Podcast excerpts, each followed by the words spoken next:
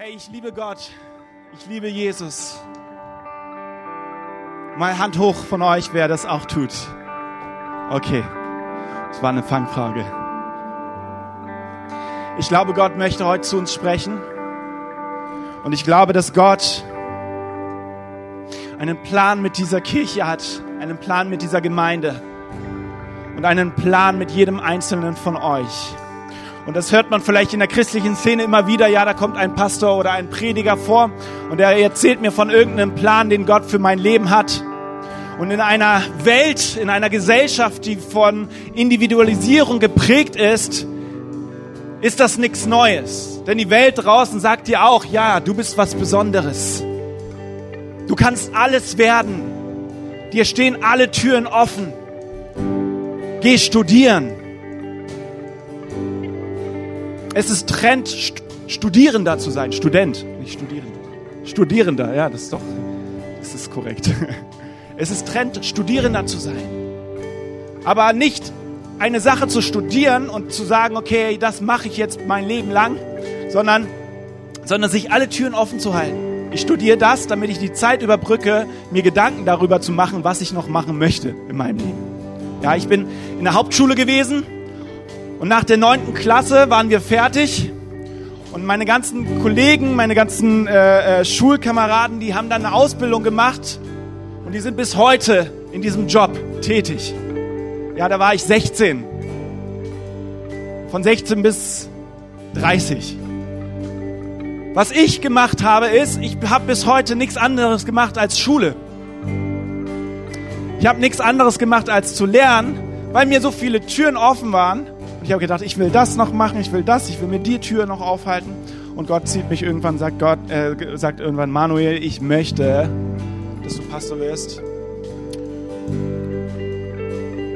Und dann bin ich diesen Weg gegangen und hey, es gibt einen ganz großen Unterschied zwischen dem Plan Gottes, dem Plan, den Gott für dein Leben hat und dem Plan, den die Welt dir vorgaukelt, du kannst alles werden. Es gibt einen ganz, ganz großen Unterschied. Ja, und das Wichtige ist, um zu erkennen, was Gott für dein Leben vorbereitet hat, müssen wir uns an ihn hängen, müssen wir loslassen, müssen wir Gott anfangen, die Kontrolle zu geben. Halleluja. Vater, ich danke dir für diese wunderbare Zeit, dafür, dass du ein Gott bist, der spricht zu uns. Gott, ich danke dir dafür, dass du deine Gemeinde baust und dafür, dass wir Zeiten erleben dürfen, Jesus, wo du uns aufrichtest, Zeiten erleben dürfen, Jesus, wo du zu uns sprichst, uns ermutigst, Zeiten erleben dürfen, Jesus, wie Wunder geschehen, Herr, wie aus Zerbrochenheit Hoffnung entsteht, wie aus Verlust, Jesus, etwas Neues entsteht. Ich danke dir, Gott, dass du da bist, dass du jetzt mitten unter uns bist. Jesus, und ich bitte dich, dass jetzt jedes einzelne Herz heute Morgen berührt wird von deinem Heiligen Geist. Herr, wenn wir in diese Lobpreiszeit ist für uns ein Suchen nach deiner Herrlichkeit. Und wir wollen unsere Herzen öffnen für deine Botschaft, für dein Reden, für dein Wirken. Und wir sind bereit zu empfangen. Und wir wollen voller Erwartung vor dich treten. Herr, wir wollen erleben. Wir wollen deine Herrlichkeit erleben in unserer Mitte. Halleluja. Komm, lasst uns alle mal ein Amen sagen. Amen. Amen. Amen. Amen. Jeder Einzelne, der nicht weiß, was Amen ist eine Kombination aus Hammer und Amen. Jetzt wisst ihr es. Und das nächste Mal sagt ihr Amen. Stark, ey. Mega cooler Worship. Hey, ich habe das bei der letzten Predigt schon gesagt, wir haben so ein geiles Team. Wir haben ein mega geiles Team. Wir haben so coole Lobpreiser, wir haben so coole Techniker, wir haben so coole Leute im Begrüßungsteam stehen. Der Winnie, der stand heute im Begrüßungsteam und ich dachte mir so, ja, Mann, das ist unser Winnie. Wie cool ist das? Die erste Person, die ihr seht, wenn ihr hier in diese Räumlichkeiten reingeht und er empfängt euch, ne, er wird euch, glaube ich, alle liebend gern umarmen. Na, mal schauen, man weiß nicht. Aber auf jeden Fall geht das jetzt momentan natürlich nicht. Aber das ist so krass, wie viele Leute sich hier engagieren, auch Kinderstunde, wie viele Kindermitarbeiter wir haben und wie viele Leute bereit sind, sich zu investieren, bereit sind, in Gottes Reich zu investieren. Und ich glaube, da geht noch viel mehr. Ich feiere das. Ich habe das vor 2 Wochen gesagt, hey, ihr seid das Dream Team. Und Leute, wenn ihr nicht Teil des Dream Teams seid, dann könnt ihr das werden. Hey, ihr kommt einfach auf mich zu oder auf Carmen oder ihr schreibt so ein Kontaktformular aus und sagt, ich will dabei sein, ich will mitmachen, ich will mit am Reich Gottes arbeiten. Yes, come on. Ich habe eine Bibelstelle für euch, den heutigen Bibeltext, den lesen wir aus Offenbarung 3, Vers 14 bis 22. Und da heißt es, schreibe diesen Brief dem Engel der Gemeinde in Laodicea. Das ist die Botschaft dessen, der da Amen ist und treue und wahrhaftige Zeuge, der Anfang der Schöpfung Gottes. Ich weiß alles, was du tust und dass du weder heiß noch kalt bist. Ich wünsche, du wärst entweder das eine oder das andere. Aber da du wie lauwarmes Wasser bist, werde ich dich aus meinem Mund ausspucken. Du sagst, ich bin reich, habe alles, was ich will. Ich brauche nichts. Und du merkst nicht, dass du erbärmlich und bemitleidenswert und arm und blind und nackt bist. Ich rate dir, von mir Gold zu kaufen, das im Feuer gereinigt wurde. Dann wirst du reich sein. Und kaufe auch weiße Kleider, damit du dich bekleiden kannst und dich wegen deiner Nacktheit nicht schämen musst. Und kaufe Salbe für deine Augen, damit du sehen kannst. Wen ich liebe,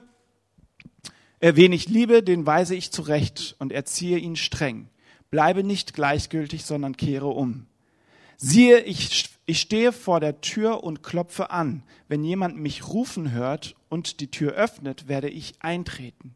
Und wir werden miteinander essen. Ich werde jeden, der siegreich ist, einladen, mit mir auf meinem Thron zu sitzen. So wie ich siegreich war und mich mein Vater auf seinen Thron gesetzt habe. Wer bereit ist zu hören, der höre auf das, was der Geist der Gemeinde sagt. Amen. Offenbarung. Wir haben einen Hotspot momentan, eine Kleingruppe, und die ist jetzt so einer Themenkleingruppe formatiert. Und diese Themenkleingruppe heißt die Offenbarung, das Buch, das glücklich macht.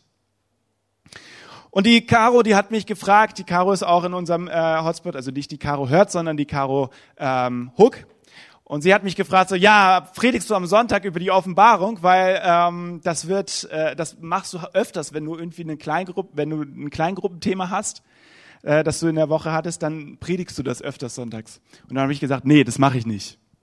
Ich predige nicht über die Offenbarung, weil Gott mir ein ganz bestimmtes Thema aufs Herz gelegt hat. Und dann während der Predigtvorbereitung habe ich dann festgestellt, okay, ich muss Offenbarung predigen. Das Thema passt ja wie die Faust aufs Auge. Wir befinden uns momentan in der Predigtreihe Leinen los und Segel setzen. Wir haben letzte Woche angefangen damit und wir machen jetzt weiter. Und ich werde euch gleich verraten, was das heutige Thema ist. Das habt ihr auch nicht in der Videobeschreibung gesehen oder der Daniel, der hat es auch nicht angekündigt. Der hat nur davon geredet, dass die Predigtreihe Leinenlos und Segel setzen ist. Bevor ich euch das weitergebe, möchte ich euch eine kleine Story erzählen. Meine Frau und ich, wir waren vor 3 Wochen im Urlaub in Schweden. Der liebe Lukas war mit seiner Frau und mit seinem Sohn auch in Schweden. Das hat was damit zu tun, dass sein größerer Bruder oder sein älterer Bruder, größer weiß ich jetzt, ist er glaube ich nicht, auf jeden Fall sein älterer Bruder dort lebt und und wir ihn da auf jeden Fall mal besuchen wollten. Und es war eine unheimlich schöne Zeit. Ja, Schweden, Halmstad, ich weiß nicht, wer von euch Halmstad kennt, aber es ist eine sehr, sehr, sehr schöne Stadt. Vor allen Dingen ist sie sehr ruhig. Also es ist echt, wenn ihr irgendwie mal Urlaub machen wollt an einem Platz, wo es einfach ruhig ist, dann geht nach Schweden.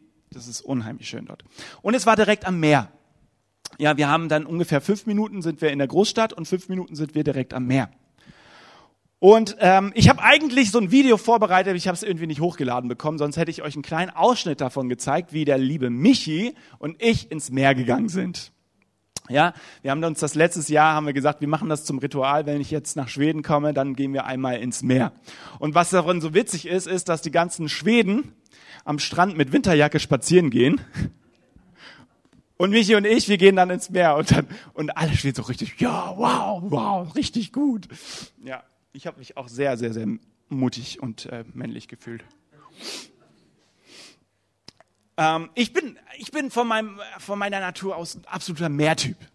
Man sagt ja, es gibt ja beim Urlaub machen immer so zwei Kategorien von Menschen, die Meertypen und die Bergtypen. Es gibt natürlich auch noch mehr, aber das sind so die, die man am häufigsten hört. Mal vielleicht ganz kurz Hand hoch, wer ist mit mir? Wer ist auch Meertyp?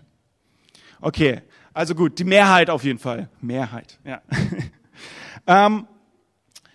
Und das ist ganz cool. Ich war das schon immer. Das ist auch vielleicht ein Stück weit Prägung, aber ich liebe das Meer. Wir sind früher als Familie jedes Jahr nach Sardinien gefahren, ans Meer, und dann bist du am Meer und du riechst diese Salzluft und du schaust dir den Sonnenuntergang an. Und das ist nicht wie hier, ja, dass die Sonne irgendwo in den Bergen verschwindet oder aufgeht, sondern du guckst auf den Horizont und du siehst, wie die Sonne versinkt. Und du springst ins Meer und es ist erfrischend nach so einem richtigen heißen Sommertag. Und ich liebe es einfach. Und was ich auch geliebt habe, ist mit meinem Dad öfters mal an diesen kleinen Häfen zu spazieren und zu sagen, hey, das ist ein tolles Boot, das ist ein tolles Segelschiff, das hätte ich auch gern. Und dann haben wir uns vor 10 Jahren einen Deal gemacht miteinander und haben gesagt, wir werden eine Weltreise machen mit einem Segelschiff. Ja? Und das in 10 Jahren. Also wenn ich 30 bin. Ich werde bis dahin einen Segelschein machen und dann werden wir mit diesen Segelbooten und der Familie einmal komplett um die Welt. Und wir haben uns schon Gedanken gemacht, wir fahren als erstes hier von Sardinien aus los Richtung Portugal, dann irgendwie, ja genau, so wie man halt eine Weltreise macht. Es war am Anfang auch mehr Träumerei, so, ne? Und dann haben wir über Jahre halt immer, also das Wort dann immer weniger, also 10 Jahre waren das insgesamt, ja, ist es jetzt her, und wir haben gemerkt, okay, die Zeit rückt immer näher und der Traum wurde immer kleiner. Und für mich war das dann so, ja, irgendwann haben wir dann gesagt, ja, vielleicht doch keine Weltreise. So einmal um Sardinien rum, das reicht. Das ist auch schon ein Erlebnis. Ja, und jetzt bin ich 30. Ich schieb's mal auf Corona. Aber Fakt ist, wir wollten uns diesen Traum verwirklichen von diesem Segelschiff und dann damit fahren. Und es gibt einen Traum, den ein König hatte von einem Segelschiff, den er sich in Erfüllung bringen wollte. Und zwar ein Segelschiff mit dem Namen Vasa, ein Kriegsschiff namens Vasa. Wer hat schon mal von dem Kriegsschiff Vasa gehört? Ah, okay. Die Vasa in Stockholm. Und zwar, ich lese euch einen kleinen Ausschnitt vor, damit ihr so ein bisschen vor Augen habt, worum es bei diesem Segelschiff geht. Schwedens ganzer Stolz sollte sie sein. Ein gigantisches Schlachtschiff, dessen bloßer Anblick die Flotten der Polen schon in die Flucht schlagen würde. Als die Vasa 1628 die Anker lichtete zur Jungfernfahrt, schien die Wende in dem seit 2 Jahren andauernden Krieg gekommen. Keine 20 Minuten später versank sie dann vor Stockholm. Die Wunderwaffe von König Gustav II. Adolf hatte es gerade mal 1300 Meter weit geschafft. Wow! Ich habe euch ein Bild mitgebracht von der Vasa. Vielleicht können wir das ganz kurz anbeamen. Das müsste im Ordner sein, eigentlich. Okay, die Vasa kriegt das schon hin. Wir werden das Bild gleich nochmal zeigen. Auf jeden Fall, dieses Schiff ist wunderschön, ein wunderschönes Schiff.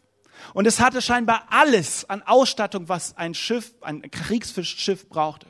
Und dieser König, Gustav II., hatte diese Vision. Er sagte, ich will, dass dieses Schiff das krasseste Schiff überhaupt auf diesem Planeten ist. Genau, man sieht es ein bisschen. Was so interessant an diesem Schiff ist, das Coole daran, dass es nur 1300 Meter weit gekommen ist, dass die Leute in Stockholm das Schiff gleich bergen konnten und ins Museum packen konnten. Das heißt, es steht bis heute in dem Vasa-Museum in Stockholm. Genau. Und dieses Schiff, ja, sie war so wunderschön und so vollgepackt. Und der König sagte, ich möchte noch ein Kanonendeck. Und es wurde immer schwerer und immer schwerer. Und der Bauherr, der hatte schon gedacht, so, das wird irgendwie nicht ganz funktionieren. Aber der König hatte diesen Traum und er sagte, ey, wir werden damit alles niedermachen. Das Problem ist, dieses Schiff wunderschön von außen aussah, dass dieses Schiff vollgepackt war mit allen möglichen Schnickschnack, aber es war absolut nicht seetauglich.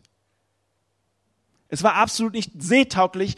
Und ich möchte heute euch eine Frage stellen. Und zwar die Frage, bist du seetauglich? Wir sind in der Predigtreihe Leinen los und Segel setzen. Und hier ist der Appell, dass wir diese Leinen los, auch als Schiff, als Gemeinde, aber auch persönlich diese Leinen losmachen und die Segel setzen. Aber die Frage, die ich euch heute Morgen stellen möchte, ist, bist du seetauglich? Mit welchen Dingen füllst du dein Schiff? Mit welchen Dingen füllst du dich? Und welche Dinge sind wirklich wichtig, um seetauglich zu sein? Wie oft schmücken wir uns mit Dingen, die äußerlich schön aussehen, die in Wahrheit aber nur das verstecken, was keiner sehen soll.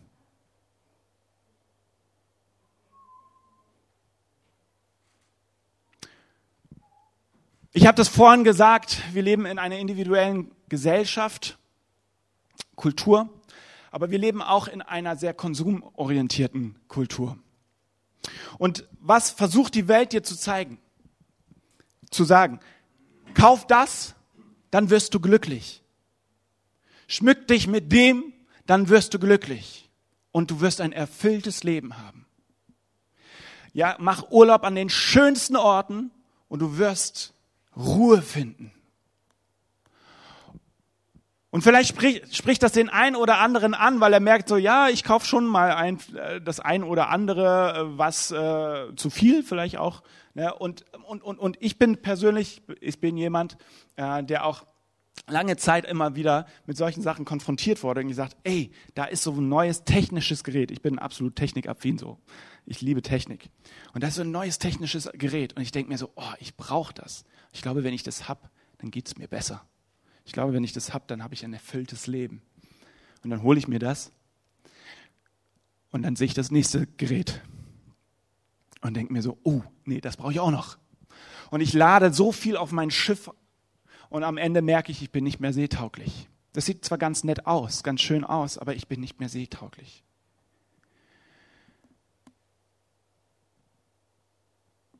Wir haben doch eigentlich alles. Es ist doch viel zu anstrengend. Es macht doch gar keinen Sinn, dass wir uns jetzt noch irgendwie verändern lassen sollen, dass wir uns irgendwie bereit sind, irgendwie Gott einzuladen, dass er uns verändert. Wir haben doch alles, was wir brauchen. Wir haben einen Job. Wir haben eine Wohnung, wir haben Essen, genug zu essen, wir haben medizinische Versorgung. Wir sind doch so reich gesegnet. Vielleicht kennt ihr diesen Spruch auch in der christlichen Szene, ja, ich bin so reich gesegnet. Und wir machen unseren Segen davon abhängig, was wir an Reichtum besitzen. Ich sag euch etwas. Leute, die in Christenverfolgung stehen, die in Armut leben, sind ganz oft, gerade Christen, sind ganz oft reicher als wir.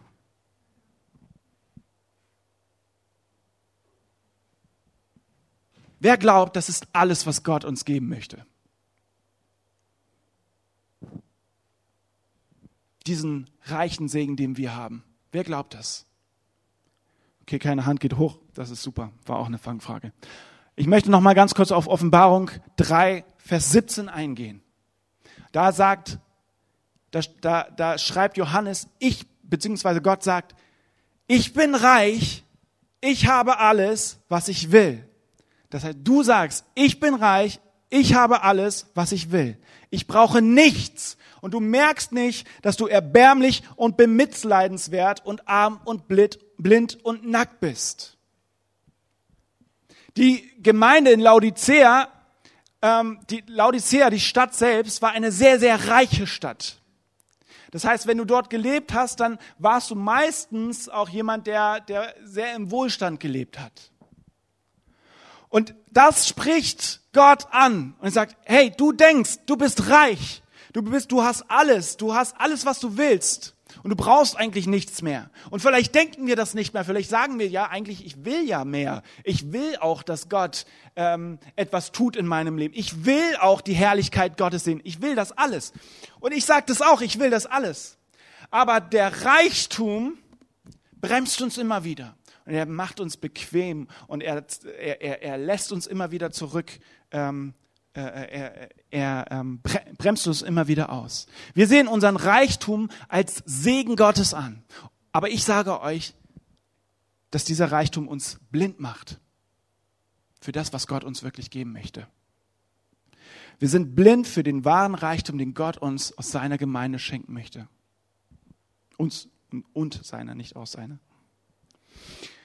Ich liebe es, meine Wohnung einzurichten. Das ist vielleicht ein Hobby, das teile ich mit einigen von euch. Jeder mag das, eine schöne Wohnung zu haben, ja, also sich schöne Sachen zu dekorieren und so weiter. Und ich bin so jemand, ich habe eine genaue Vorstellung, wie mein Wohnzimmer dann auszusehen hat. Ja, Janine hat es nicht immer ganz einfach mit mir. Aber sie macht es total gut, weil wir sind jetzt 4 Jahre lang verheiratet und wir haben auch sehr viel gelernt, auch Kompromisse einzugehen. Aber es ist trotzdem immer so, ich habe so eine genaue Vorstellung davon, wie etwas auszusehen hat. Und was ich unbedingt wollte, ich wollte in meinem Wohnzimmer ein Chesterfield-Sofa haben. Ein Chesterfield-Sofa ist so ein britisches Sofa, sieht total cool aus. Ich mag das. Und dieses Sofa, wenn ich mir das jetzt so anschaue, ich gehe ins Wohnzimmer und ich schaue auf dieses Sofa und denke ich mir so, ja, das sieht so cool aus. Aber wenn du dich draufsetzt, das ist grausam. Das ist eine Zumutung. Wenn ich mich auf dieses Sofa draufsetze, dann sticht mir da eine Feder in mein... Ja, das Sofa ist kaputt. Es sieht zwar schön aus, und man sieht nicht, dass es kaputt ist, aber es ist kaputt. Das Problem ist nämlich, dass ich immer bei mir zu Hause, ich trainiere mit Hanteln und habe dann irgendwie blöderweise immer die Hanteln aufs Sofa draufgeworfen, wenn ich fertig war. Und dann irgendwann ist die Feder gesprungen und ich setze mich auf dieses Sofa und es ist total unbequem, aber es sieht schön aus.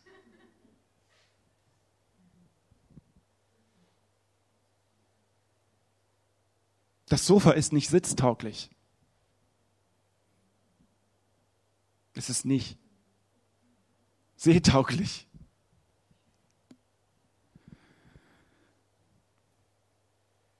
Den Vers nach, mein iPad spinnt, wir haben es gleich. Den Vers nach Offenbarung 3, Vers 18, kannst du mal vielleicht anbieten, weil ich kann den gerade nicht lesen. Also nach 3, Vers 17 meine ich, also Offenbarung 3, Vers 18. Genau. Ich rate dir, von mir Gold zu kaufen, das im Feuer gereinigt wurde. Dann wirst du reich sein. Und kaufe auch weiße Kleider, damit du dich bekleiden kannst und dich wegen deiner Nacktheit nicht schämen musst. Und kaufe Salbe für deine Augen, damit du sehen kannst. Ich finde dieses Kapitel, diesen Brief an die Gemeinde in Laodicea, hat mich so angesprochen. Wir leben in einer reichen Gesellschaft. Wir erleben keine Verfolgung. Wir haben medizinische Versorgung. Ich denke, jeder von uns hier hat ein Dach über dem Kopf. Wir haben Essen. Und jetzt kommen wir und sagen, Gott, wir wollen mehr von dir. Aber sind wir bereit, auf Gott zuzugehen und zu fordern? Sind wir bereit, auf Gott zuzugehen und sagen, Herr, zeig mir deine Herrlichkeit. Herr, schenke mir deine Gabe.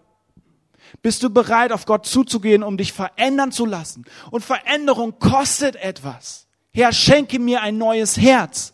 Herr, zeige mir, was ich in meinem Leben bereinigen soll. In Johannes 15 sagt Jesus, ich bin der wahre Weinstock. und ihr seid die Reben. Und er redet davon, und ich denke, wir leben hier auch in einer Region, wo Wein angebaut wird. Das heißt, einige von euch kennen das auch. Damit eine Rebe Frucht bringen kann, muss sie beschnitten werden. Beschnitten werden, das klingt total mühsam. Aber bist du bereit zu sagen, hey, auch dich diesen Schritt zu gehen, zu sagen, hey, ich möchte, dass Gott in mein Leben hineinsprechen kann. Bist du bereit, dass Gott Veränderung schenkt? Ich kann nichts tun, um euch Gott vor die Augen zu führen. Ich sage, ich suche die Herrlichkeit Gottes. Und das sage ich mittlerweile auch fast jeden Abend, wenn ich Gebet leite. Ich möchte die Herrlichkeit Gottes sehen. Ich möchte sie in meinem Leben erleben. Aber wenn ich jetzt hier vorne bin und zu euch predige, dann kann ich euch nicht versprechen, dass wenn ich predige, ja, der Geist Gottes jetzt oder dass ihr die Herrlichkeit Gottes sehen werdet. Ich kann euch das nicht versprechen. Ich kann euch das nicht bringen.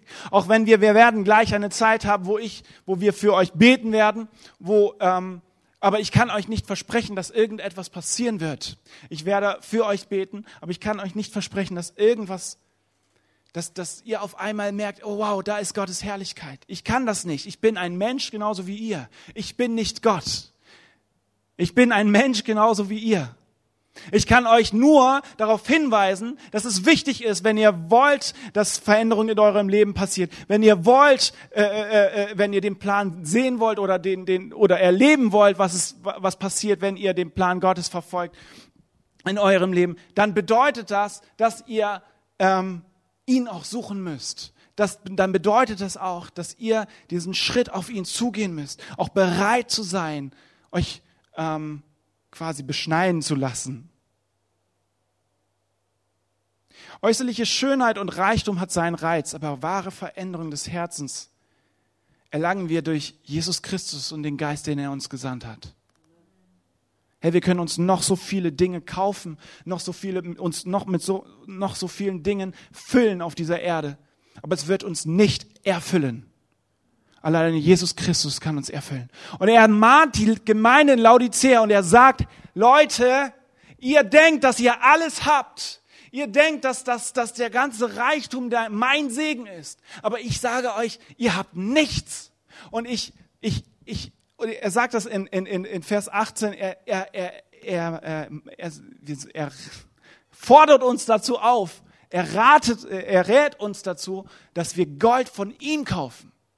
Nicht Gold von dieser Welt, sondern Gold von ihm, das im Feuer gereinigt wurde.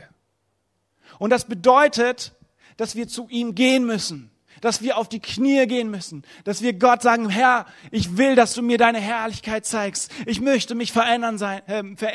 Ich bin bereit, auch etwas zu tun dafür. Römer 12, Vers 11 habe ich jetzt auch schon einige Male diese Woche gesagt. Paulus sagt, wir sollen eifern, und wir sollen, lasst in eurem Eifer nicht nach, sondern lasst das Feuer des Heiligen Geistes in euch immer stärker werden.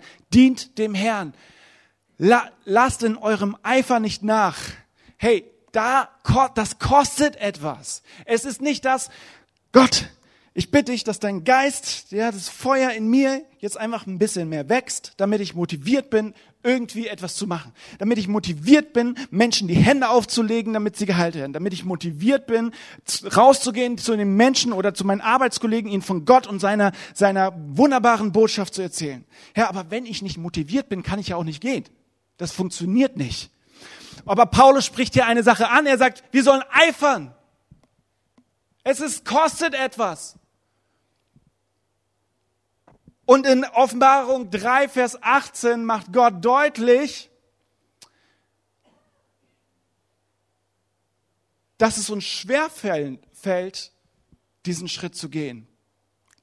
Wenn Gott sagt, hey, ich rate euch, von mir Gold zu kaufen, dann bedeutet das, dass wir uns auf ihn ausrichten.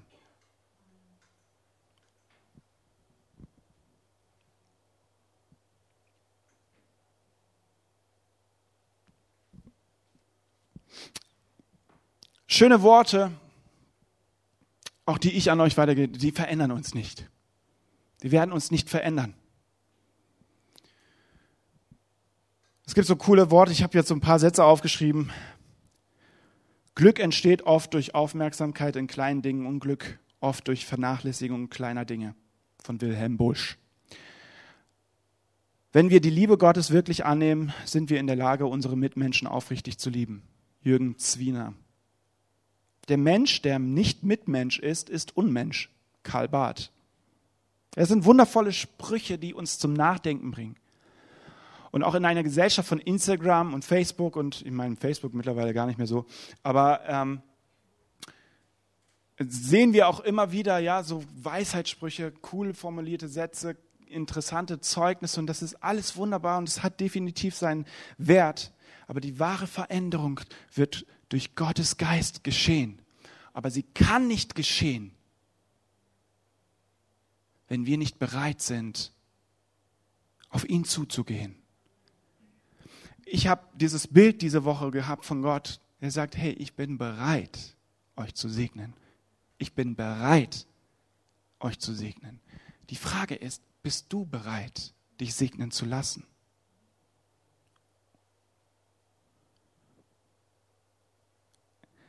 Das lesen wir auch in Offenbarung 3, Vers 20. Siehe, ich stehe vor der Tür und klopfe an. Wenn jemand mich rufen hört und die Tür öffnet, werde ich eintreten und wir werden miteinander essen. Gott ist bereit zu segnen. Gott ist bereit, seine Herrlichkeit uns zu offenbaren. Die Frage ist, bist du bereit? Und es wird nicht ohne ihn funktionieren.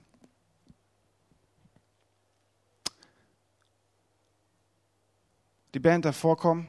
Ich möchte jetzt eine Zeit nehmen, eine Reflexionszeit, wo wir vor Gott treten und sagen, hey Gott, zeig du mir deine Herrlichkeit. Wo wir vor Gott treten und seine Herrlichkeit suchen. Jesus sagt in Lukas 11, Vers 9, wer sucht, der wird finden. Also wenn wir bereit sind zu sagen, ja, wir wollen dich suchen, wir wollen uns füllen mit den Dingen beladen, die uns seetauglich machen. Wir wollen uns mit den richtigen Sachen füllen, nicht mit den Sachen, die uns untergehen lassen, sondern wir wollen uns mit den richtigen Sachen füllen. Und dafür gehört es wirklich auch, sich auszurichten auf Jesus Christus, sich auszurichten auf das, was der Geist Gottes uns geben möchte und ihn zu suchen. Es steht, wer sucht, der wird finden. Es steht nicht da, wann wir ihn finden werden. Aber es steht, um ihn zu finden, müssen wir ihn suchen. Es funktioniert nicht anders. Es ist ein Appell, der an uns gerichtet wird. Und wer denkt von euch, ja, irgendwie der Geist Gottes macht, was er will, und er wird schon irgendwann kommen, sage ich euch, das lese ich hier nicht in meiner Bibel. Ich glaube, dass er uns auffordert und dass er sich wieder suchen lassen möchte, dass wir wieder auf die Knie gehen, Tag für Tag, dass wir anfangen, hey, wann warst du das letzte Mal so ergriffen von der Herrlichkeit Gottes, dass du die ganze Nacht über auf den Knien warst und nicht anders konntest, als zu ihm zu beten? Kennt das jemand überhaupt von euch? Ich möchte das. Ich möchte so ergriffen sein, weil ich glaube, dass mich das freisetzen wird, den Plan zu verfolgen, den er für mich hat. Ich habe von einem Mann gehört, der lange Zeit drogenabhängig war, der in der tiefsten Zerbruch gelebt hat. Und sein Bruder war Christ und er hat immer wieder für ihn gebetet, immer und immer wieder. Und dann gab es diesen einen Tag in einem Gottesdienst und er hat sein Leben Jesus gegeben, der Drogenabhängige. Und er hat gesagt, ich werde keine Drogen mehr nehmen. Ich werde nie wieder Drogen nehmen. Und dieser Bruder, er war ergriffen, er hat geweint und er hat gesagt, wow, endlich. Ich habe immer wieder gebetet, damit dieser Mensch zu Gott kommt, damit er gerettet wird, damit er erlebt, wie Gott ihn liebt. Und dann einige Wochen später, da war so eine Morgensmesse und sie haben sich wieder versammelt. Und sein Bruder kam in die Messe und er sah total fertig aus. Seine Augen waren rot. Er sah einfach nur kaputt aus. Und sein Bruder sagte ihm, hey, Und sein Bruder dachte, oh nein, er ist wieder rückfällig geworden. Er hat wieder angefangen, Drogen zu nehmen. Und es hat ihn so zerbrochen. Und dann geht er auf ihn zu und fragt ihn, was ist los? Und dieser Bruder sagt, hey, ich bin die ganze Nacht auf den Knien gewesen. Und ich konnte nicht schlafen, weil ich Gott angebetet habe. Weil ich Gott gepriesen habe. Es war nicht die Drogen, die ihn so aussehen lassen hat, sondern dass er übermüdet war, weil er die ganze Nacht wach war und Gott angepriesen hat. Hey, ich will das auch. Ich will, dass wir als Gemeinde zusammen die Herrlichkeit Gottes suchen. Und ich bin davon überzeugt, ich werde nicht diese Gemeinde bauen. Auch in Zukunft. Ich darf nächste Woche meine Ordination feiern. Hey, was ist der Schritt? Es ist ein Schritt, aber ich werde niemals diese Gemeinde bauen. Ich glaube, Gott baut die Gemeinde. Und wenn Gottes Geist nicht hier ist und seine Gemeinde baut, dann ist alles, was ich tue, hier vergebens.